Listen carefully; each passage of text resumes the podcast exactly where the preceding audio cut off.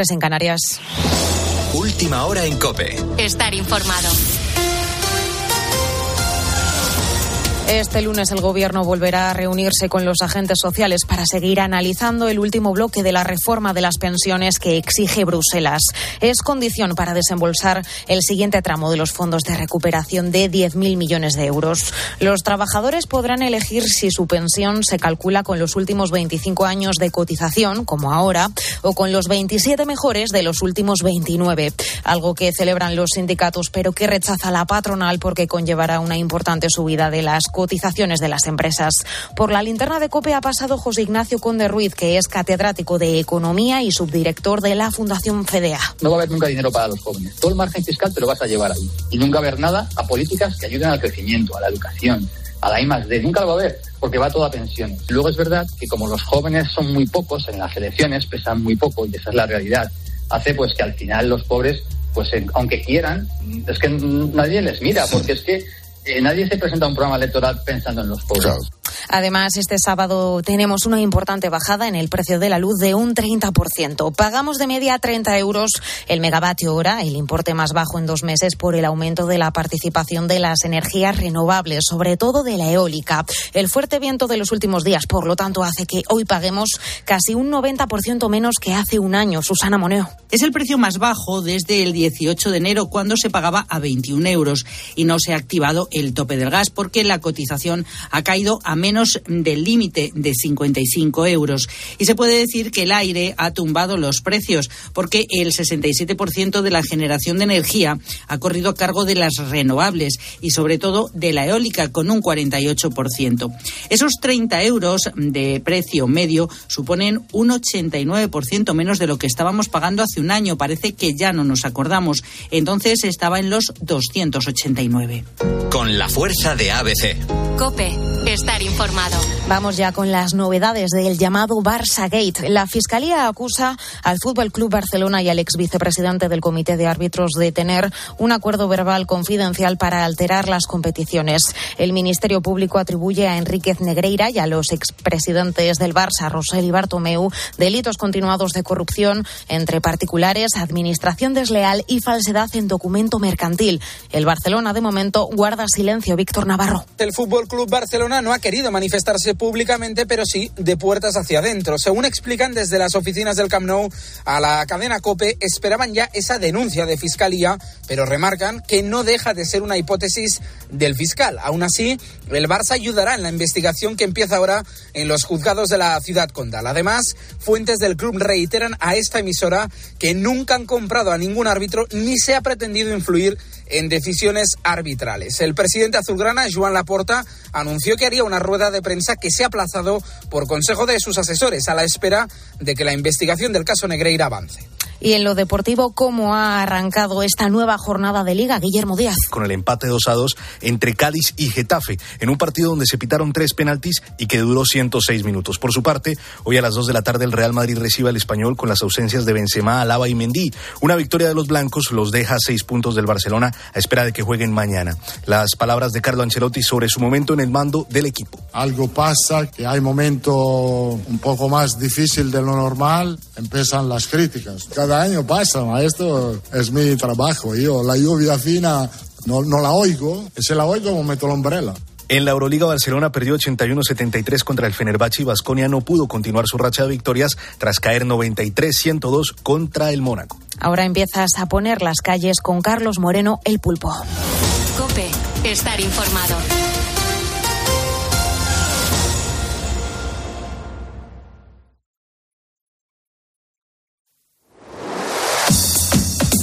Carlos Moreno, el pulpo. Poniendo las calles. Cope, estar informado.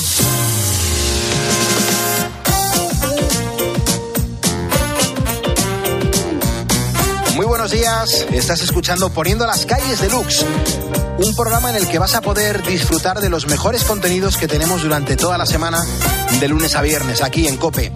Sabemos que para que el país funcione es necesario poner las calles. Y recuerda que si me estás escuchando ahora es porque eres un ponedor y juntos vamos a por el sábado. Y que sepas que a esta hora están pasando cositas. Sí, eh, y además eh, seguimos hablando de padres. porque los padres siempre nos preguntamos qué es lo que nosotros no haríamos Mm. por nuestros hijos. Ya. Es que no hay nada. No hay nada, no hay nada Te que no a pensar haríamos. cualquier cosa. De No, eso que no, dices, no. yo esto nunca lo haría. Bueno, pero si tu hijo tal, bueno, pues entonces sí. Ya. Entonces, claro, pues, pues, claro, si, me pones, todo, claro. si me pones en esa tesitura. Y no se nos ocurre nada. Lo daríamos todo porque ellos fueran felices siempre y porque siempre se mantuvieran a salvo, incluso de ellos mismos. Mm. ¿Perdona? Y dices tú, pero ¿cómo que de ellos mismos? Es que a a veces ellos mismos son los que se ponen en peligro. Es verdad. Más que los demás. A veces las personas pues somos así de, de rarunas y, y hacemos cosas que no nos convienen. ¿Los padres qué hacemos? Pues tratar de proteger a nuestros hijos para que no nos, eh, para que no se lastimen. En Logroño hay un hombre que sabe bien lo que es hacer lo que sea para que su hijo no haga una barbaridad. Miedo y es que el muchacho, pues el chico, bueno, ya no era un niño, porque tenía Niño. 32 castañas el caballero. el niño, joder. El niño ya tenías polones, ¿no? Pero ahora sí eres joven. Bueno, yo soy joven y, y Ya. no tengo 30, Correcto. con eso te digo todo. Pero somos jóvenes y entonces, para que el chico de 32 años mm, no condujera borracho, él hizo lo que hacía falta. Y con eso me refiero a que terminó destrozando el coche. No me lo puedo creer. Claro, yo tampoco porque dices, Jolín, se te ha ido la mano. Pero es que, claro, llega un momento en el que dices, los papeles. ni coche ni cocha. No, terminó no, además no, no. con esa frase, Sí, ni sí, sí. coche ni cocha. Eso es muy de padres, ¿eh? Claro, Sí, ni sí. ordenador ni Claro. ordenadora. Ni discoteca ni discoteco. Si, si el lenguaje inclusivo se inventó hace años. Claro. Aquí no han venido las del Ministerio de. Igualdad, no, hay- no han venido inventado aquí, no nada. han inventado Han venido a cobrar. Claro, si a mí ya me decían eso de ni discoteca ni discoteco Ya, a las ya, ya. 10. Sí, sí, que eso. En casa. es- Yo lo he oído toda la vida, Sí, eh, sí. eso. Yo me Quiero una consola, ni consola ni consolo. a Paca, mi vecina, la cuando yo vivía con mis padres allí en Mirasierra, eh, era muy de eso, cuando regañaba Claro. a Rafa, a Roberto y a Luis Miguel, a los tres hijos que tenía. Eh, cambiaba el género. Siempre cambiaba el género y se Da quedaba tan a gusto. de ¿eh? lo que estuviera Sí. hablando. Bueno, la historia es que es real como la vida misma esto que ha sucedido en Logroño. El individuo se enzarzó en una discusión brutal con el chico porque ya te digo, mm, decía que él iba a llevar el coche a pesar de que iba evidentemente borracho. Hombre, claro. Y entonces el padre, que no llevas el coche, hombre, que me des las llaves, que, que no te voy a dar las llaves, que yo voy a llevar el coche, que yo... Y entonces el padre, pues me ha recordado bastante a mí, porque debió pensar, mira, Déjate Ni de historias y te quito el coche y ya verás. nada te lo voy a nada, dejar, claro. te lo voy a maquear. ya desesperado el hombre dijo, ni para ti ni para mí, y cogió un pico de obra y lo reventó. Me lo creo, es que hay gente muy Un violenta. BMW, ¿eh? ¿eh? Sí, sí, sí. Y lo ha reventado. Causó daños en todos los cristales, parte de la, cor- de la carrocería y en las ruedas. Se te va la pinza. Se te va la Totalmente. Claro, yo- bueno, ahí lo bueno también te voy a decir, el chico no cogió el coche y además se le quitó el pedo de golpe. Claro, hombre, por favor, se le pasó todo de, de repente. Se le pasó. Eh, al final tuvo que intervenir la policía y, y fue espectacular, claro. Y yo en estos casos me pregunto, ahora el muchacho cuando se presenta en el seguro con el coche de esta guisa, ¿qué, qué es lo que ha pasado. qué explicación da? ¿Hay parte del contrario? ¿eh? ¿Dónde está parte del contrario? ¿Qué explicación? Ya. ¿Tú qué dices? Bueno, pues yo Es de- que a mi que padre- tengo a mi padre que no se puede contener. Que se pone muy nervioso. es tremendo, es tremendo esto. Bueno, pues así. Eh, nos vamos ahora hasta Italia, Venga. concretamente a la zona de la Toscana. Ujú. Eh, había, cuidado pulpo, que yo sé que es la zona de la Toscana, pero yo había escrito aquí Tostacana. La tosaca o tosa rica. Que hay veces que pasan estas cosas. Bueno, allí en la Toscana, un hombre ha sufrido por error la amputación de su pene. ¡Wow! ¿Cómo ha dolido a mí, eh? Madre mía. Es que digo, yo creo que si no pongo el sonido nos hacen a la idea. Últimamente te, te estás fijando mucho en historias de penes y ese no, tipo de estas cosas. son ¿eh? estas en el momento ¿Todo que... bien? Vea, ¿me, puedo me tengo que preocupar? No, te- sin ningún problema. De hecho, es que según veo la ¿Quieres que me, palabra... ale- me alejo? Yo según Porque veo veo la- que tienes una katana. Yo según, yo según veo la palabra en el titular, noticia Vas curiosa. a por ella, ¿no? Porque seguro que tiene alguna historia. Digo, ¿Y pero por qué le ha cortado el pene? bueno, y es que además ha sido por error. El ¿Que le hombre... quería cortar las uñas? Pues yo te lo voy a contar y... Mucho cuidadito. Espera, voy a- Mucho cuidadito. Voy a, cru- voy a cruzar las piernas. Mucho espera. cuidadito cuando uno va al médico y te dicen que hay que cortar por lo sano. Yo siempre hay que pedir una segunda opinión. fuerte. Y este caso me demuestra que llevo razón. Bueno, la historia es que fue una negligencia médica. El hombre fue a hacerse unas pruebas al hospital y allí le dicen que tiene un tumor en el miembro y que hay que cortar por lo sano, como te estoy diciendo. El hombre se lleva el disgusto de su vida, pero claro, a ti te dicen eso y la opción B es morirte, coges la opción A, que corten lo que haga falta. Claro, tú ahí vas entregada a la causa, firmas, Claro. firmas, La finalidad es vivir. la finalidad es vivir. Y entonces el hombre dice, bueno, luego ya veremos cómo soluciono el otro problema. Claro. Pero lo primero es que usted me salve la vida. Oh, pobrecillo. La no, no. La historia es que accede a operarse porque él quería vivir. Sin embargo, cuando le amputan el pene, lo analizan y ahí el médico ve que No me lo puedo creer. que no había ni Que rastro, no, no, vea, no me lo puedo que creer. no había ni rastro de tumor. Pobre, pero esto qué es? Claro, claro, ahí estaba tía, porque se, se veía que le podía pasar lo mismo. Qué fuerte, por favor. Me río por no llorar porque esto es una faena, Hombre, claro. pero de las gordas. Pero y, a partir de ahora. ¿y ese hombre qué va a hacer sin, pe- sin su pene? Bueno, yo no lo sé, porque no he querido seguir indagando. Yo solo sé que el paciente reaccionó como Matías Prat, Claro. pero esto que es, Claro. cuando te sientan ¿eh? y te dicen, pues tenemos que decirte una cosa. ¿Qué cosa? Pues la operación ha ido fenomenal. Y que te lo hemos quitado para nada. que te lo hemos quitado Ah, para pues nada. muy bien. Y la segunda cosa, pues que no te teníamos que haber quitado el pene. Pero es- ¿y que no era necesario. ¿Dónde ha ocurrido? Vea, En la Toscana, en Italia. En Italia. O sea, que no ha sido Sí. aquí en España. No, no ha ocurrido Ya. aquí en España. Madre mía. Bueno, la historia es que eh, le han dejado sin miembro de forma gratuita, porque en realidad no hacía falta, se lo podía haber quedado. Claro. El hombre ha demandado. el que estaba tan a gustillo con su cosilla. que ya claro. además llevaba desde siempre con ella. Claro, y se llevaban bien, hecho. se llevaban bien. había hecho, estaba acostumbrado. y entonces el hombre ha demandado ahora al hospital por perjuicio grave y solicita una indemnización. Claro. Además de lo que le puedan pagar, yo me pregunto, ¿cómo se resuelve esto? Es decir, ¿hay alguna forma? Porque a mí me consta, ¿tú te acuerdas en nuestra época? Esto fue a primeros de Lorena los 90. Bobbitt, Lorena Bobbitt, que fue, fue noticia a nivel mundial, ¿eh? Bueno, claro que fue a nivel mundial. Esta mujer le, le, le amputó también el, el miembro. eh, ¿Al marido era o al.? Al marido, al marido, que la maltrataba. Exacto. Que la maltrataba. Sí, sí, sí. Y la tía cortó por lo sano. A eso Claro, se le claro. llama también cortar por lo Claro. Esa dijo, me voy a ahorrar la denuncia. Igual han contado con ella para este. Ahora- no estará viviendo en la Toscana, ¿no? Pero no lo sabemos, pero eh, hubo hasta coñas con esto porque era no te marques un Lorena Bobbitt. vamos, Efectivamente, que- sí, sí, sí, sí. La historia es que yo sé que el hombre se fue con su miembro amputado al hospital para que se lo colocaran. Y aquí es donde viene mi pregunta acerca de este individuo italiano. Claro, ¿hay alguna manera de que eso vuelva ¿Ves? a... Es lo que decía al principio. Tú ya estás con el tema de los penes otra Yo, vez. no, yo, bueno, te lo diría igual si es un dedo. Ahí me cortas un dedo y yo puedo ir con el dedo a que me lo vuelvan a Sí, poner. perfectamente, Pues claro entonces con sí. el pene tiene que pasar lo mismo. Hay mucha retuchería. Y con la oreja. Claro. Si ahí te cortan una oreja. Hay cinta americana, hay cosas ahora. El Leroy Merlin hay unas cosas maravillosas. Bueno, mm, no sé, yo había tirado más por el 3 en 1 o algo así, claro, ¿no? bueno, bueno. Bueno, la historia nos vamos con la música. Venga. Vamos a escuchar una canción muy bonita, Bailey Eilish, porque el artista ha anunciado que se ha desinstalado de su teléfono todas las redes sociales.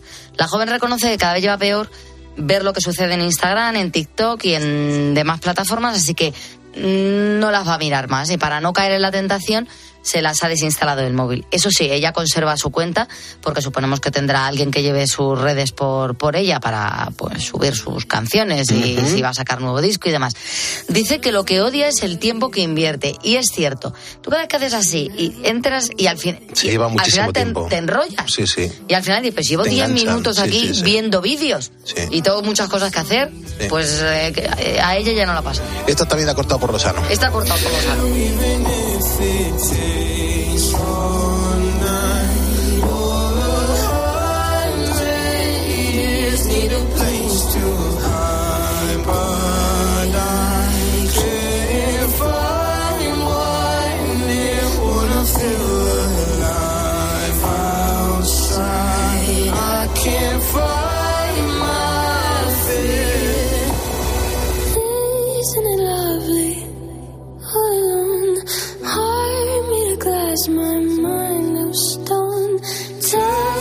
Pieces, skin and bone. Hello, welcome home. walking out of time, looking for a better place. Something's on my mind, always in my head space, but I know someday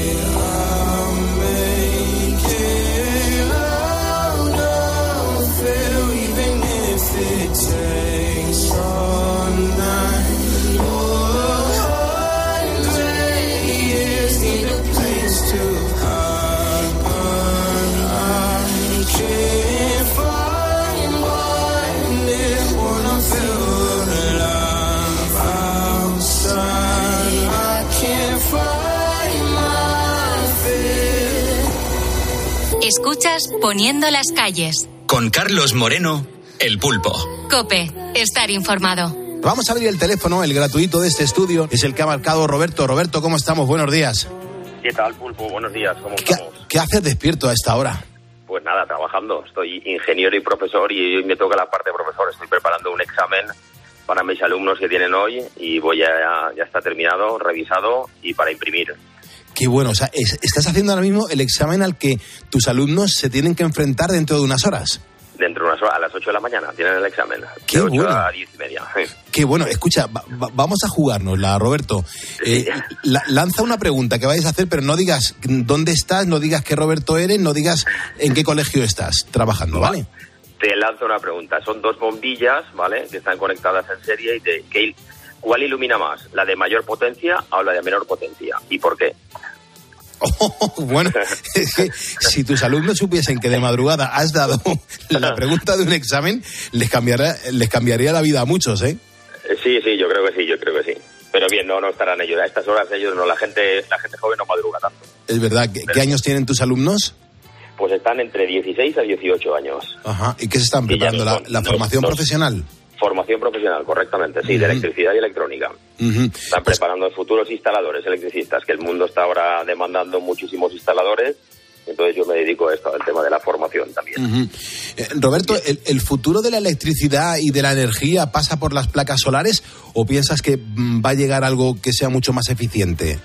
De momento están las placas solares. De momento trabajamos con eso, es el precio, calidad y, y energía, placas solares. ¿Que se está estudiando el hidrógeno verde? Por supuesto. Que se está estudiando también mini eólica, pero de momento no está muy desarrollado, no está muy accesible a los bolsillos y las placas solares hoy por hoy es el y se ve día a día el boom, la cantidad de empresas que hay, instaladores, eh, gente que se está instalando porque porque el precio de la energía está realmente alto, pero muy alto. Eso que hoy nos ha bajado bastante respecto a ayer. ¿vale? ¿Cuánto ha bajado? 18%, Un 18% Mm. respecto a ayer, ¿vale? Sí que es verdad que ahora tenemos otro problema. Nos había bajado el gas, que ya tenemos topado, pero ahora tenemos el problema de que las emisiones de CO2 pues están subiendo, estamos pagando. Ya, otro ya, ya impuesto más ahí. O sea No, si cuando no es por una cosa es, es por otra, pero el caso es meterle la, la mano al contribuyente, ¿verdad? Exactamente, ese es el problema. El- al final el que paga, el, el ciudadano a pie pagamos siempre. Fíjate, Roberto, que estamos hablando de, de placas solares. Pues eh, ayer vi un reportaje en televisión, creo que fue en Telemadrid, eh, de, de, bueno, de, de las formas en las que la gente está colocando las placas solares. Y, y había un invento que me pareció alucinante y es eh, paneles solares portátiles que se cuelgan en la verticalidad de, lo- de las terrazas de las viviendas. Correcto, sí, eso se está haciendo también. Está- normalmente tienes que buscar un ángulo, el mejor ángulo de entre Hacia el 20 y sur, 30 además, grados. ¿no? Ujú. Vale, pero lo único que pasa que la gente ya estábamos viendo que en vertical, ¿vale? Se están poniendo paneles, no sacan la misma eficiencia, pero por lo menos eh, aíslan y al mismo tiempo de aislar lo que te dan es energía eléctrica. Es una buena, una buena solución también. Roberto, tú como ponedor, como pon- ponedor de hace unos cuantos años, ¿recomiendas con la mano en el corazón, recomiendas la instalación de, de placas solares en las viviendas? Recomiendo siempre y cuando la vivienda sea posible. Te voy, doy la explicación que doy siempre. Yo me marcho a las 8 de la mañana de casa y vuelvo a las 8 de la tarde. Eh, durante ese periodo ni mi mujer ni mis hijos no estamos nadie en casa. En ese periodo es el tiempo donde más energía solar tenemos. ¿Es necesario en ese periodo si yo no consumo? Pues no. Eh, tendría que poner baterías ya, pero estamos ya encareciendo la instalación. Hay que estudiar cada vivienda individualmente o cada punto de suministro individualmente. Y unos sí que se podrá instalar y en otros no es necesario porque no lo vas a rentabilizar nunca. Ya. Por mucho que te compren el excedente, que dicen que el excedente están comprándolo, tengas una pila virtual, etcétera. Pero de momento no. Habría que estudiar cada caso. Qué bien contado. Pues Roberto, te mandamos el diploma oficial de ponedor de calles de esa temporada para que lo tengas, para que lo luzcas y para que todavía más alto puedas decir que tú eres un ponedor de calles oficial. Muchísimas gracias, Pulpo. Muchísimas gracias a todos y gracias por el programa que hacéis. Muchísimas gracias a ti por estar. Si tú no estás, nosotros sí que no estaríamos aquí. Cuídate mucho, Roberto. Venga, un abrazo a todos. Gracias, hermano. Escuchas Poniendo las calles. Con Carlos Moreno, el pulpo. Cope, estar informado. Seguimos en la cadena Cope y seguimos poniéndole las calles a esta jornada. Gracias por estar con nosotros. Mira, yo creo que si hay algo que tenemos los ponedores, pues es nuestra ambición, porque cada día este día pues sea un poquito mejor. Sabemos que son muchas las dificultades que nos vamos a encontrar en el camino, pero también sabemos que para superarlas lo mejor es estar unidos. Eso lo tenemos clarísimo. Bueno, pues hoy vamos a conocer un testimonio que nos parece esencial en una sociedad que en muchas ocasiones se pone a mirar para otro lado. Silvia Alcázar, muy buenos días. Hola, buenos días, Pulpo. Qué alegría que estés poniendo las calles. Parece mentira, ¿verdad? Pues sí, pues sí, la verdad es que sí, que con tantos niños y a estas horas, la verdad es que sí. Silvia, explícanos brevemente cómo es tu vida. Compártelo con todos los ponedores, que aunque yo ya sé un montón de cosas, pero yo quiero que seas tú la encargada de contarle cómo, cómo es tu vida. Bueno, pues mi vida, la verdad es que no me puedo quejar porque estoy muy contenta y me encanta. Soy madre de ocho hijos y me levanto muy temprano para trabajar, para llevarles al cole a unos cuantos y dejarlo todo preparado para que mi marido, el pobre, que es el que me ayuda muchísimo, pueda llevarles al, al cole a los mayores y repartirlos y yo me voy corriendo a mi trabajo y así es mi, mi mañana y mi madrugar.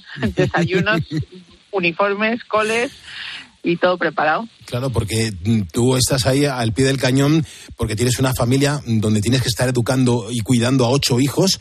Claro, esto es una, esto es una super familia. ¿Cómo, ¿Cómo, se lleva a cabo? ¿Cómo se pone en marcha un día cualquiera como hoy a una familia mm, tan masiva como esta? Mira, te voy a decir, el, secreto de esto yo creo que no es no organizarte, ¿eh? aunque sea todo lo contrario que se diga, eh, yo creo que para mí es no organizarte, es eh, ir, ir al son que toca, es hacer el día a día y ya está. La verdad es que no, no, no me da para organizarme, es sota, caballo y rey y de ahí no nos salimos. Y la verdad es que cuando son tantos, la suerte que tienes es que entre todos nos ayudamos y esto es un equipo. Y al final la familia es un equipo y funcionamos todos al mismo, jugamos todos en el mismo equipo. Así que cuanto más rápido y mejor se gestione todo, más rápido salimos, más rápido desayunamos, más rápido va todo y mejor. ¿Cuántos años tiene el pequeño y cuántos tiene el mayor? Pues mi, mi pequeña eh, se llama Paloma y tiene siete meses, acaba de cumplir y la mayor tiene 21. Bueno, eh... me acabo de incorporar de una baja de maternidad ahí hace muy poquito y tengo una ya que, que, en breve dice que se casa y se nos va de casa, así que también. Madre mía. tengo de todos los palos, toco todos los palos. Bueno, aburrirte no te da tiempo, Silvia, pero lo más alucinante de toda esta historia que estamos poniendo hoy aquí en, en, bueno, compartiendo con toda la audiencia de Poniendo las Calles es que encima te queda tiempo para pensar en los demás. Digo esto, Silvia, porque tanto tú como tu familia sois feligreses de la parroquia Nuestra Señora de Valvanera en San Sebastián de los Reyes, en Madrid, y desde hace 10 años os habéis juntado con otros matrimonios para hacer un montón de cosas. Cuéntanos alguna de ellas, por favor. Pues sí, mira, Pulpo, es algo, es algo que siempre nos ha preocupado tanto a mi marido como a mí, es que los chavales llega un momento que cuando eh, están muy perdidos, no tienen tampoco mucha ayuda donde puedan ir, donde puedan acudir y donde se les pueda tratar muchas veces simplemente escuchándoles y sobre todo dándoles cariño. Y al final eh, era una preocupación porque hemos tenido nuestros hijos, tenemos adolescentes y, y otros que ya están dejando la adolescencia pero ahora como, como empiezan tan pronto, el, el, poder escucharles y darles herramientas que ahora la sociedad les, les da tantísimas, tienen tantos accesos a su alrededor que les quitan visibilidad y al final, pues mira, pues como estamos escuchando últimamente, el, que no mm, encuentra sentido a su vida, todas las dificultades que hemos tenido todos en la vida, pues, pues dudas, de por qué estoy aquí, qué hago aquí, qué esto, qué era lo otro, que ahora me, me guío, entran en las drogas, en, en, en, el sinsentido y al final fiarse de lo que le dice un amigo, de creerse. y muchas veces pasas una etapa en la que estar con tus padres y contarle estas cosas a tus padres pues cuesta, ¿no? Y nosotros veíamos esa realidad y eh, el párroco de la parroquia propuso a unos matrimonios que si queríamos trabajar con este, estos chavales una vez que, pues eso, que tienen entre 12, 13, de 13 hasta los 18 años, que están así un poquillo más perdiditos, pues eh, reunirnos con ellos, estar con ellos y nos juntamos los viernes, hablamos, ellos les dividimos en grupos, estamos con ellos y durante todo el año, todos los viernes, pues vamos quedando y hablando y al final se genera un grupito más pequeño que eso ayuda a que ellos se abran, se conozcan y vean que no son tan raros y que todo lo que le pasa es normal. Lo que hacemos es que al final del al final de todo el año, pues nos marchamos a un campamento con ellos donde estamos cinco días, así que es como ellos también salen un poquito de su casa, se relacionan y también que muchos de ellos tienen muchas adicciones. Entonces, mm, que mm, hoy en día parece que, que no, pero hay muchas adicciones que los chicos tienen que que son muy importantes. Pero Silvia, y que estas personas están destruyendo. ¿Estas personas cómo llegan a vosotras? Me refiero, eh, ¿las buscáis por la calle? ¿Vais a centros donde sabéis que se encuentran? ¿Es quizá a lo mejor el boca a boca, eh, a lo mejor el ámbito eh, vecinal? te lo digo porque atenderles es súper importante y, y, más gente mm, normal y corriente como puede ser tú, me refiero que no tienes ningún cargo político y ninguna obligación de hacer. No, no, la verdad es que eh, ha por el boca a boca. El párroco lo empezó a gestionar, hubo madres, pues que eso hay, hay madres también que se sienten limitadas porque no pueden llegar a sus hijos, porque ya no saben cómo afrontar esto y empezaron unos, nos ha funcionado tan bien que al final uno mm, eh, llama a otro amigo, trae uno del instituto, le acompaña, vuelve y, vienen luego cuando llega el campamento este que te digo, también ellos traen amigos para que vivan estos cinco días allí, para que puedan hablar, les damos charlas, hacemos juegos con ellos, ellos se pueden abrir y al final pues uno se siente bien, se siente a gusto, se siente más libre. Es más, luego cuando llega a los 18 años que ya decimos, mira, ya, yo creo que ya os hemos preparado todo lo que hemos podido. a volar, pues, ahora pues, toca volar no solos. se quieran ir, ¿eh? Ya, ya, ya imagino. Bueno, estabas comentando antes, Silvia, que, que, estas personas incluso llegan a tener problemas de drogadicción. Eh, el ámbito familiar no debe ser, eh, pues, un, un, camino de rosas. Pero por tu experiencia, eh, Silvia, un adolescente que no encuentra su sitio en la vida, eh, sin alguien que le guíe, ¿tú crees que puede perderse en el camino, que, que, que puede encontrarse con ciertos problemas de cara al futuro de, de su propia vida? Pues mira, yo creo que sí.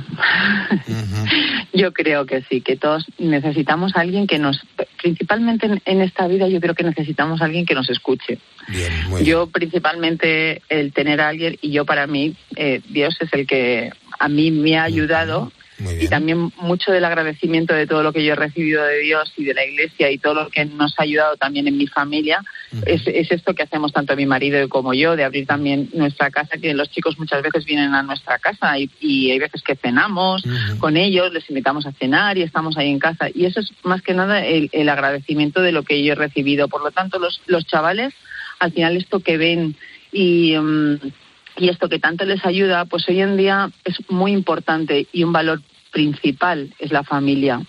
Entonces, también de cara a los chicos, acompañarles con una familia que no sean pues los compañeros normales del colegio, sino también tener un referente de familia que es tan importante, pues eso les ayuda. ¿Sabes? Y, y, y, les marca, porque muchos de ellos ahora mismo están, pues como está la sociedad, que no claro. sé si, si qué hago, para dónde tiro, qué hago, y al final sí, ver sí, familia les da seguridad y les da tranquilidad y, uh -huh. y, apuestan por ello, porque al final la familia es un tesoro, es un regalo, es maravilloso. Hombre, es un pilar. Así, es un pilar. Yo, yo, yo, siempre he visto en la familia, y eso que yo soy hijo único, ¿no? Pero eh, tengo la inmensa fortuna de que mi mujer, por ejemplo, es hija de familia numerosa y tengo un montón de sobrinos, tengo dos ahijados. Te quiero decir que, que soy en ese ámbito, soy súper feliz porque, porque estoy pleno. Y, y, el que no ha tenido esa suerte, pues oye, muchas veces eh, haces aguas y precisamente pues lo que se quiere buscar es un, darles un camino a todas estas personas que se pueden encontrar un poco despistadas. Y por eso esta historia me resultaba tan importante de compartir aquí en Poniendo las Calles contigo, Silvia. Además, cuando uno finaliza todo este camino, eh, vais a lanzar o tenéis en marcha un broche de final de curso que me parece que es todo un ejemplo y que estoy como loco porque lo compartas aquí en Poniendo las Calles.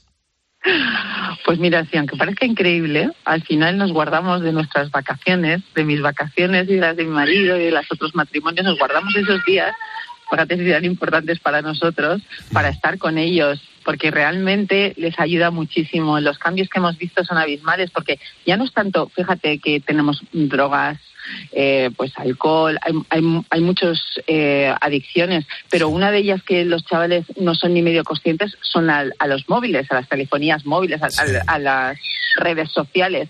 Y desde que entramos, los chavales vienen sin teléfono móvil, que es un logro, yo creo. Hombre, desde luego. Y, um, Claro, y desconectan y es tal el cambio que, que, todo, que todo lo que hacemos merece la pena. Todo lo que se le haga por ellos merece la pena. Pero la realidad es que, como te comentaban, también son familias que son muy vulnerables, que, que apenas tienen recursos económicos y que nos cuesta mucho pues pagar ese tipo de campamentos para que acudan los chavales, que este año tenemos casi 100.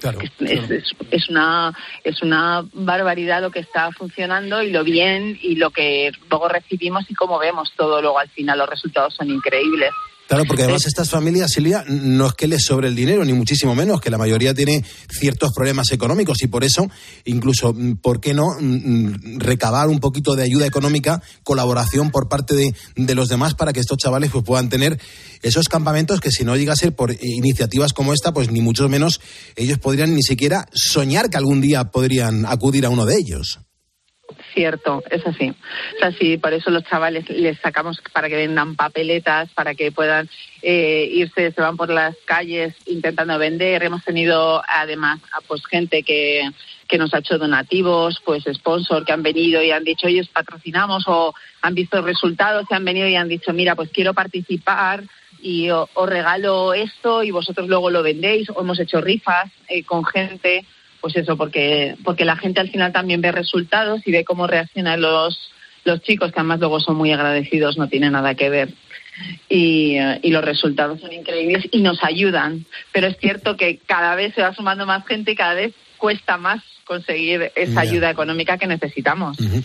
Bueno, pues no te quiero quitar más tiempo porque estoy escuchando a la Peque eh, que, que, está ahí, yo, está un poco revolucionada, claro, hablando en la radio aquí su madre y, y con tanto ponedor de, de, de, lado a lado, pues me imagino que estará la pobrecita nerviosa. Pero cuéntanos ya para finalizar, ¿cómo podemos echaros un cable? ¿Cómo, cómo podemos entrar ahí en acción para que estos chavales pues disfruten de un campamento donde además pues se les va a seguir orientando en la vida y por el camino correcto? Pues mira, eh, la verdad es que toda ayuda, toda ayuda que recibamos es buena para nosotros. Nosotros, la verdad es lo que te comentaba antes, eh, tenemos un número de cuenta de, que es de la parroquia en el que la gente va haciendo sus donaciones totalmente anónimo, porque al final esto Dios siempre lo recompensa, que es el mejor pagador. Uh -huh. Y pues eso, hay gente que hace donativos, hay gente que nos trae cosas que tiene en casa que no sabe qué hacer y que y nosotros las podemos eh, las ponemos en ferias, los chicos las rifan, hacemos mercadillos, la gente colabora con nosotros de la manera que puede y que, y que más fácil. Cualquier ayuda que nos den es, es buena. Perfecto. Ahora, como no ni siquiera dando el número de cuenta la gente lo va a poder eh, anotar, sí que te pido que es cara ya fuera de fuera de antena con nuestro, nuestros productores nos des el número de cuenta y lo vamos a publicar en Facebook, donde la gente interactúa con nosotros para que lo copien y para directamente que, que el que quiera, esto es algo voluntario, quiera echar un cable, pues ahí tenga el, el número de cuenta y, y, os ayude. Porque lo más importante de esta charla, eh, Silvia, y con lo que me quedo es que la inmensa mayoría de los chavales que, que han acudido a vuestros campamentos, a vuestras charlas, a vuestras ayudas, pues por fin han logrado superar sus adicciones. Correcto, eso es lo que más vale. Ya, superan adicciones y encuentran también muchas veces sentido a su vida y saben orientarse, que también es importante, ¿eh?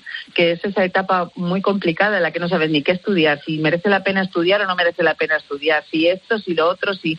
Eh, esa etapa es muy dura pero también es preciosa, porque es preciosa, es la, etapa más bonita de la vida, cuando te enamoras, te desenamoras, conoces todo de la vida, pues acompañarles en ese tiempo, a que ellos también puedan tomar decisiones y se hagan responsables de su vida, pues también es una satisfacción y una alegría para nosotros. ¿eh? Es, un, regalo. Silvia Alcázar, que como tiene poco trabajo, teniendo ocho hijos, se mete en más embolados donde no gana nada y cede su tiempo y su experiencia como madre y como eh, cristiana eh, para ayudar y, y bueno, pues echar un cable a, a tantos chavales que no tienen las mismas oportunidades para encontrar pues un, un cobijo de, de familiar donde se les escuche, donde se les quiera y donde puedan vivir pues unos días de descanso en un campamento. Eso es lo que hoy hemos querido contar aquí en Poniendo las Calles. Silvia, seguid así, por favor. Necesitamos gente como, como vosotros. Muchísimas gracias, Pulpo, por tu tiempo, por habernos dedicado ese, este espacio, por habernos dejado hablar y dar un poquito de luz a, esta, a empezar esta mañana con esta alegría de, de ver esto, de ver los resultados. Claro Muchísimas gracias. A ti, Silvia, que vaya muy bien. Seguimos en COPE, seguimos levantando España. Escuchas Poniendo las calles. Con Carlos Moreno, El Pulpo. Cope, estar informado. ¿Cómo comenzamos? Yo no lo sé. La historia que no tiene fin. Ni cómo llegaste a ser la mujer que toda la vida pedí. Contigo hace falta pasión y un toque de poesía y sabiduría, pues yo trabajo con fantasías. ¿Recuerdas el día que te canté? Súbito escalofrío. Por si no lo sabes, te lo diré. Yo nunca dejé de sentirlo. Contigo hace falta pasión. No debe fallar jamás. También maestría, pues yo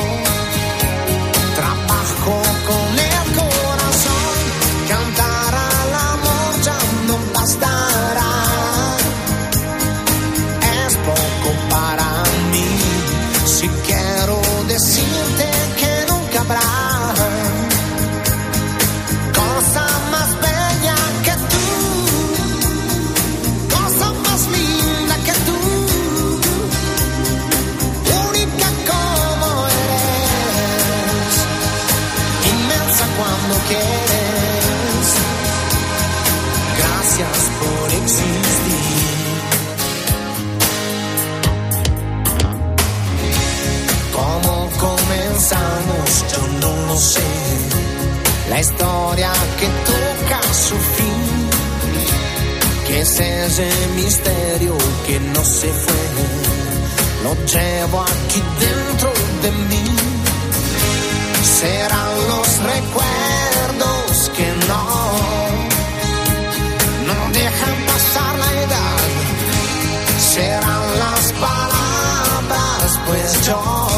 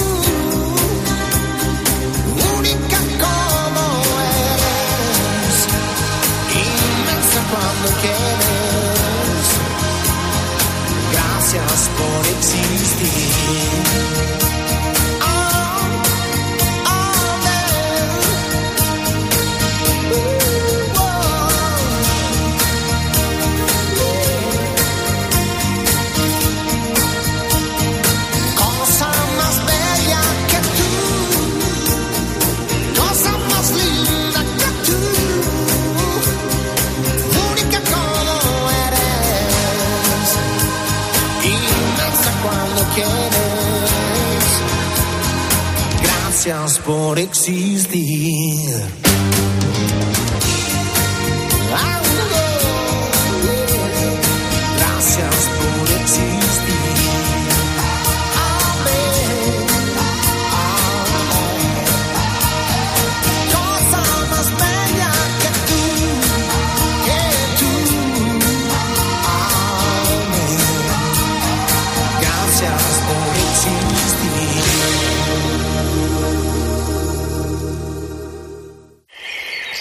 Este fin de semana. Oye, este sábado, este domingo, 22 grados. Buen tiempo de juego. Maravilloso. Este sábado, Real Madrid Español. Vaya cabezazo del casi debutante. Y el domingo, Athletic Club Fútbol Club Barcelona. ¿Cuánto queda? Ahora mismo, Pedro. Tiempo de juego con Paco González, Manolo Lama y Pepe Domingo Castaño. Los referentes de la radio deportiva. ¿Has visto golondrinas? Yo he visto una. Escuchas Poniendo las calles. Con Carlos Moreno, El Pulpo. Cope, estar informado. Son ya más de tres años los que tuvimos las primeras noticias de una nueva enfermedad que iba a paralizar el mundo, que fue la COVID-19, y por eso se llama COVID-19, insisto, no, no se llama COVID-20, se llama COVID-19, porque en el 19 ya había certeza de que algo estaba sucediendo. En todo este tiempo es verdad que hemos aprendido mucho eh, en, durante pues, estos años. Entre otras cosas, hemos desarrollado una vacuna efectiva en tiempo récord, pero todavía quedan muchas incógnitas por despejar. Y lo más importante es que mm, aún desgraciadamente no conocemos de verdad cómo se produjo la pandemia. Nos parece increíble que la ciencia no tenga una respuesta sobre el origen del coronavirus a día de hoy y por eso hemos querido hablar con, con Jorge Alcalde sobre este tema. Aquí está madrugando a las 4.26, eh, 3.26 en Canarias. Jorge, buenos días. Muy buenos días, Pulpo, ¿qué tal? Pues bien, eh, bueno, ya nos estás escuchando de lo que estamos hablando hoy aquí en Poniendo las Calles. De verdad, aún no conocemos a ciencia cierta cómo surgió el primer caso de COVID. No, no lo sabemos. Hay algunas pistas, hay algunas ideas generales sobre dónde surgió, eh, posiblemente las, eh, los trazos gordos de la historia se conocen bien. Sabemos evidentemente que es una pandemia que se originó en China, tenemos muchas sospechas de que es una zoonosis, es decir, una enfermedad producida por un animal y que saltó en algún momento determinado al ser humano, pero realmente no conocemos cuándo se produjo exactamente, cuáles fueron los primeros pasos, qué animal fue el que albergaba esa enfermedad antes que pasase al ser humano, o incluso no sabemos si de hecho pudo salir de un contacto directo con ese animal, del consumo de ese animal, o de un laboratorio que estuviese trabajando con ese virus o con esos animales. Todo eso son todavía a día de hoy más de tres años después del comienzo de la pandemia, una incógnita difícil de resolver. O sea, que seguimos con in- incógnitas. Lo que pasa es que, claro, me imagino que, que tiene que haber teorías al respecto. ¿Cuáles pueden ser esas, Jorge? La más importante, la que más mm, científicos aplaude y que por lo tanto es la más eh, probable que sea cierta, es que algún animal en el sudeste asiático albergara una versión del virus SARS-CoV que mutó y que pasó al ser humano. Eh, hay diferentes teorías sobre si pasó al ser humano mediante el contacto, mediante mordedura, mediante el tratamiento de ese animal o quizá comiéndose partes de ese animal. Eso no se sabe todavía. Esa es la teoría más destacada. Evidentemente, mm, conocemos por la genética del virus, que es un virus que también puede ser albergado en algunos animales, como los murciélagos, los pangolines, eh, incluso los perros, pero mm, hasta ahí no podemos llegar a la hora de identificar qué tipo de animal puede haber sido el que produjo las primeros, primeros contagios. Y hay otra teoría que ha cobrado fuerza recientemente, y es que posiblemente ese virus, primero SARS-CoV-2 inicial, antes de contagiar a los primeros seres humanos, podría haber estado siendo manipulado en un laboratorio en China y pudo quizás haber alguna fuga de ese laboratorio. Eh, lo más probable es que accidental, según la teoría, no se piensa que fuese provocada y que quizá ahí estuviese el auténtico origen de la pandemia. Son las dos líneas de investigación que la comunidad científica está siguiendo. Bueno, eh, está muy bien, Jorge, que haya esas investigaciones y que se puedan contar y que vayamos sabiendo poco a poco, pues que al menos se están llevando a cabo, pero esas investigaciones, Jorge, ¿tú crees que son creíbles? Pues la más importante se produjo hace un año y medio cuando un grupo, una comisión de la Organización Mundial de la Salud viajó a China, a Wuhan, que sabes que es eh, la ciudad donde parece que se hicieron los primeros brotes, y eh, ahí intentó mm, identificar el camino que siguió el virus desde sus primeras semanas de vida.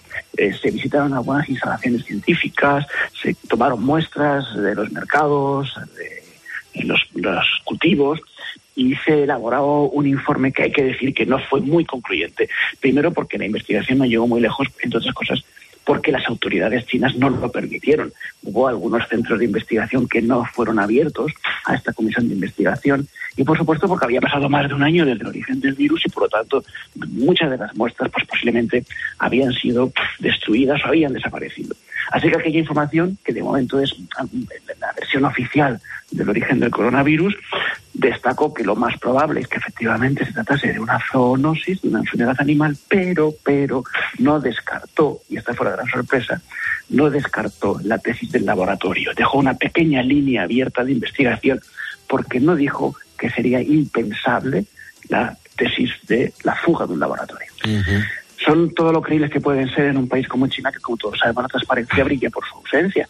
Y por lo tanto, mm, los científicos, las científicas que fueron allí a esa comisión hicieron su labor con las máximas herramientas posibles, pero no con todas las necesarias. Eh, al final, todos tenemos la certeza, o al menos la mayoría de los expertos del mundo tienen la certeza, de que mm, eh, no es un informe definitivamente concluyente.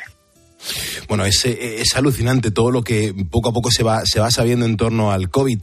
Eh, porque me, me, sigo preguntando, ¿eh? ¿Por qué ha vuelto a cobrar interés la idea del origen en un laboratorio? Es curioso esto, ¿eh? Sí, sí, surgió hace un, un par de semanas a través de un informe de la Agencia de la Energía de Estados Unidos, que es una agencia, entre otras cosas, que lleva la investigación de los centros de los grandes laboratorios de seguridad biológica de ese país, en el que se advertía de que aunque de manera no concluyente, no se descartaba la idea de que el virus realmente hubiese estado manipulado en un laboratorio en Wuhan y que hubiese habido un escape y que ese escape se hubiese iniciado todo el proceso que luego condujo a la pandemia global. Esta ha vuelto a desatar todas las alarmas y aquella tesis que parecía un poco escondida, que a veces parece propia de, de mentes más conspiranoicas que otra cosa, pues de repente ha vuelto a saltar a los medios de comunicación. Este informe se filtró a un periódico de Estados Unidos y desde ahí, aunque no tenemos mucho más conocimiento del informe, más que lo que se ha filtrado, pues esa teoría, la teoría de que un laboratorio fue el responsable del origen de la pandemia, ha vuelto a estar en boga. Fíjate, Jorge, hay gente que a día de hoy dice, pero, pero ya qué más da, ¿no? ¿Para qué tenemos que seguir investigando el origen de, de, todo esto? Jorge, cuéntaselo tú, por favor. ¿Por qué es tan importante conocer el origen real del mal? Es que tiene que haber alguna explicación para que la gente se lo crea.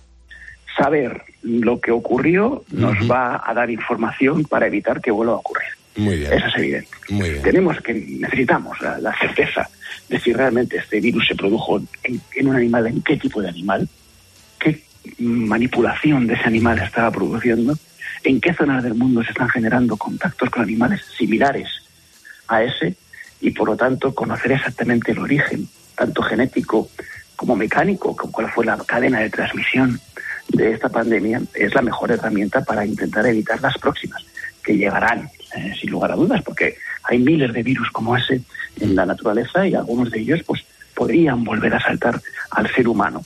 Así que todo lo que sea ocultar e, e impedir la investigación de los orígenes nos está haciendo más débiles como sociedad ante la próxima posible pandemia que pueda llegar. Pues eh, Jorge, aquí lo vamos a dejar. Es muy alarmante todo esto que estamos tocando hoy en Poniendo las Calles. Yo te mando un abrazo y, y, ojalá hayamos aprendido la lección de lo vivido. Es con lo que me quedo. Aunque en ocasiones, ¿qué quieres que te diga, Jorge? Tengo ciertas dudas. Bueno, pues yo también tengo algunas dudas, la verdad, pero mm. yo creo que poco a poco se va a ir investigando es muy probable que el origen real de este coronavirus nunca lo sepamos, Fíjate. pero seguiremos estando muy atentos porque para el próximo tenemos que estar más preparados. Pues eso, y que, y, y, pero que no llegue, o que llegue muy lejos, muy lejos, muy lejos. Carlos Moreno, El Pulpo. Poniendo las calles. Cope, estar informado la audiencia siempre tiene cosas que contar y hay un montón de gente que está poniendo las calles a este día y cada uno lo hace a su manera. Yo no sé, Antonio, a qué se dedica. Lo único que sé es que Antonio marca el teléfono y aquí está, preparado para entrar en directo. Antonio, buenos días. Buenos días, Pulpo. ¿Qué tal, hombre? ¿Qué tipo de ponedor eres? ¿Por qué no estás durmiendo? soy soy transportista y autónomo, doble, doble sufridor. Do, eso te iba a decir, doble sufridor. En vez de estar en la cama, pero ahí estás con tu camión. ¿Qué camión llevas? Llevo una cisterna, llevo un trailer, lo que llevo atrás una cisterna y lo que transporto, lo que suelo transportar siempre es leche. Ah, muy bien. ¿Es el caso de ahora mismo? ¿Vas cargado de leche? Sí, arrancar a las 4 de la mañana, yo soy de, de Valdepeña de Jaén, un Sí. pueblo precioso, metido aquí en, en pleno corazón de la Sierra Sur de Jaén. Más puesto en el mapa porque en un par de ocasiones otra vez ha sido final de etapa de la Vuelta Ciclista España. Sí. Hay una sierra aquí preciosa y siempre pues suelo salir aquí de, de mi pueblo cargado de leche de cabra, subo a León, descargo el León cabra, de León me subo a Galicia, cargo vaca y me bajo para abajo, para aquí, para la zona esta de aquí de Madrid para abajo y para Nobleja y... Sí, trabajo es la leche. Eh, Es, es curiosísimo, de verdad, lo de los ponedores es alucinante. ¿Cómo, cómo os organizáis? ¿Cómo organizáis la logística de, de subir un- un- pues una variedad de leche? ¿Bajáis otra? ¿Entre medias está vuestro esfuerzo? ¿Dónde paras a descansar? ¿Cómo, cómo cargas las pilas, Antonio? Pues ahora mismo estoy pasando por la provincia de Jaén. Ya, como te digo, hace 45 minutos exactos que he salido Sí. y estoy pasando por, por Jaén Capital. Eh, me suelo parar ahora cuando voy a ir por la mancha, por Almura 10, pues me tomo un cafelillo, cargo un poquillo las pilas y luego después, un poco antes de llegar a Madrid, como por ley estamos obligados a, no podemos conducir más de cuatro horas y media, Claro. tenemos que hacer 45 minutos, en esos 45 minutos pues aprovecho para desayunar y, en fin, cargar las pilas, como tú bien dices. Es verdad. Antonio, ¿qué ha sido de esos bares de carretera donde siempre había un rescoldo, siempre había una pequeña barbacoa encendida, siempre había una brasa para hacerse un pues un, pollito a la plancha o, o- o a la brasa, mejor dicho, unos filetitos, ¿por qué no unas chuletillas de, de lechal pequeñitas?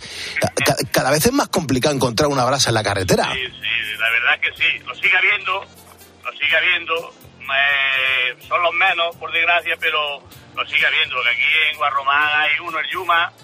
Luego, donde yo paro a desayunar, en La Guardia, en restaurantes llanos, también hay barbacoa. Fin, los que estamos todos los días en la carretera sabemos más o menos por dónde, pero que como tú bien dices, cada vez, cada vez quedan menos. Ya. Anda que no, eh, en, en un momento dado, incluso por la mañana, no te has metido tú unas chuletillas de cordero a las, a las 8 o las 9 de la mañana.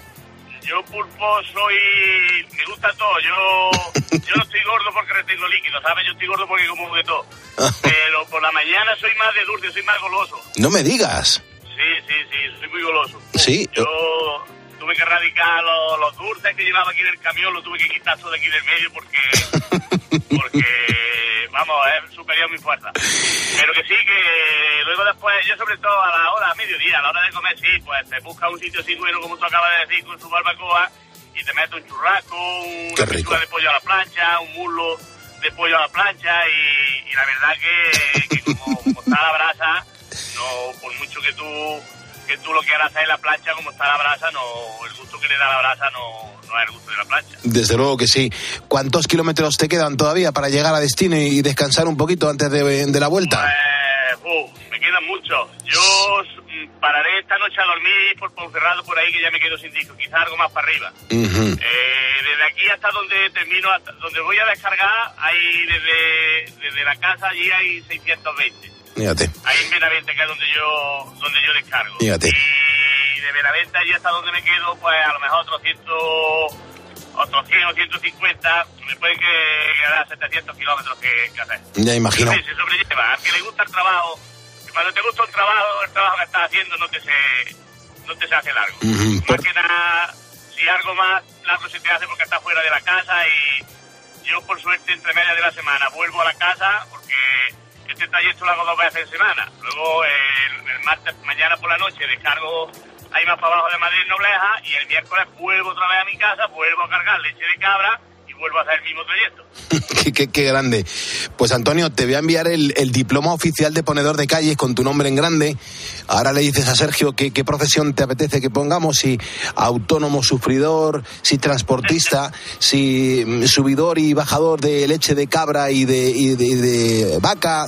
Eh, lo que tú me digas, te lo personalizamos con nuestra bandera de España, por supuesto. Estupendo, pues muchísimas gracias Pulpo y gracias a todo el equipo por... A mí personalmente me dais mucha compañía, como es que arranco a las 4 de la mañana, que Claro. es mi hora, mi hora de arrancar, me dais mucha, me dais mucha compañía. Ujú. Pues buena ruta. ¿Qué temperatura tienes ahora por allí? Porque es una zona de mu- muchas veces de mucha niebla a esta hora, ¿eh? Sí, no, pero esta mañana por ahí arriba, por la sierra, sí había una poca de niebla.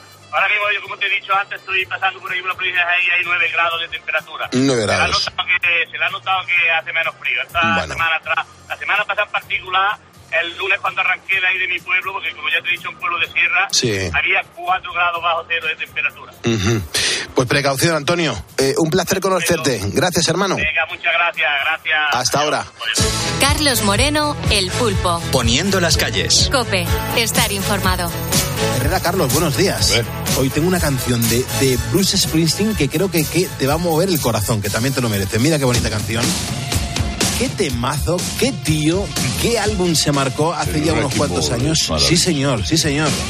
Sí, señor. uno de mis discos favoritos de Springsteen. Brutal. Hace 11 años se publicaba este disco del Springsteen con una producción brutal con Tom Morello, con Rage Against the Machine, con Pearl Jam en la batería, eh, haciendo producciones y colaboraciones con la E Street Band.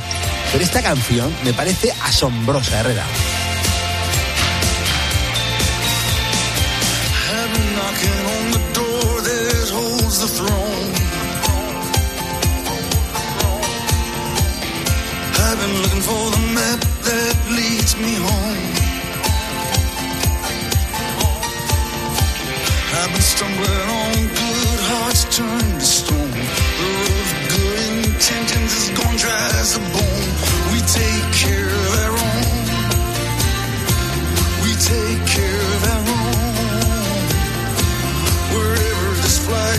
Es maravillosa, todo.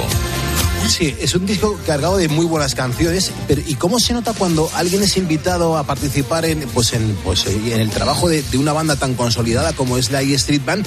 ¿Cómo se notan pues ahí eh, los pequeños flecos que ellos mismos aportan para que las cosas suenen pues de diferente manera, verdad? Este fue el primero, este fue el primero sin Clarence Clemons, ¿no? Pues sí. O no, o ya el último. Eh, Yo creo que no, no, aquí Clarence ya no estaba. Sí, sí, fue el primero. Eh, ahí lo sustituyó por una banda entera de viento, sí. Claro, le, le tuvo que dar, fíjate, lo, lo que es la vida, ¿eh? Para, para sustituir a uno tienes que meter a cuatro o cinco músicos para que... Sí, entre ellos el hijo estaba de Clemons. Sí, y el hijo que sigue eh, ahora con, con Bruce Springsteen pateándose el mundo y Bruce Springsteen que, que vuelve de gira a un montón de ciudades y, y no viene a Madrid, no viene a Madrid Bruce Springsteen. Vaya por Dios. ¿Pero viene a algún sitio de España? Sí, viene a Barcelona dos días. Bueno, uno ir a Barcelona a verlo, claro. Ujú, perfecto, bueno, a mí- me pilla, bueno, pues yo es que soy de, bueno, es- entonces dices que sí, ¿no? Hombre, claro. Oye, Herrera, eh, hoy también nos tenemos que acordar de, de alguien que cumple 76 años. Fíjate, hizo una aparición esporádica en una gran canción de, de Elton John. A mí me, me seduce muchísimo cuando se ponen a cantar juntos y, y hacen esta gran canción llamada Don't Go Breaking My Heart. Me refiero a Kiki D. Estos vinieron a cantar a- el- un año, un año que me dieron a mí un Ondas. Se trajeron, sí, sí, a Elton John y a Kiki D a cantar. Es verdad que lo cantaron en playback, pero. Pero sí, sí, con dos narices, ¿eh? Sí, sí, pues, Jolín, fíjate. Colegas de la SER se trajeron allí a. Oye, qué maravilla. fuerte, jugaban fuerte. ¿eh? Elton John y, y Kiki D. eh, Estamos en el año 1976 cuando grababan esta canción por puro accidente, porque Elton John estaba de gira, creo que por Los Ángeles, y se tuvo que acercar Kiki D a, grabar pues su parte de canción, no junto a él, sino en otra sesión de, audio, y la magia se produce cuando les mezclan y dejan esta canción pues para la posteridad.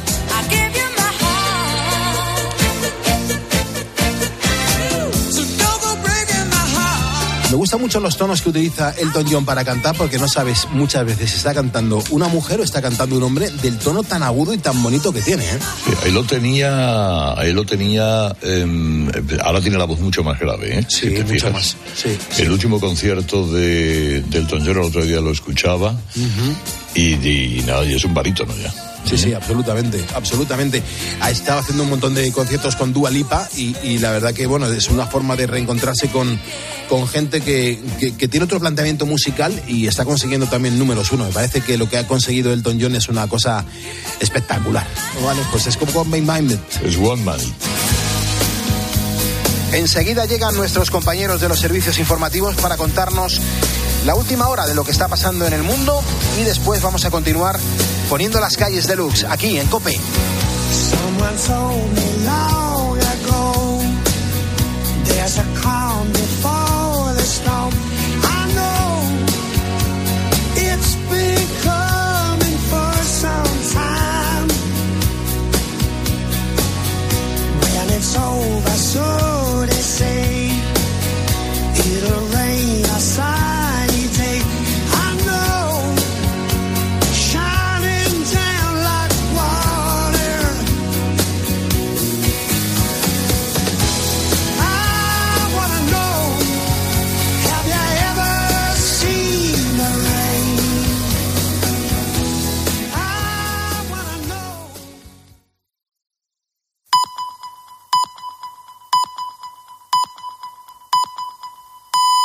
Las 5, las 4 en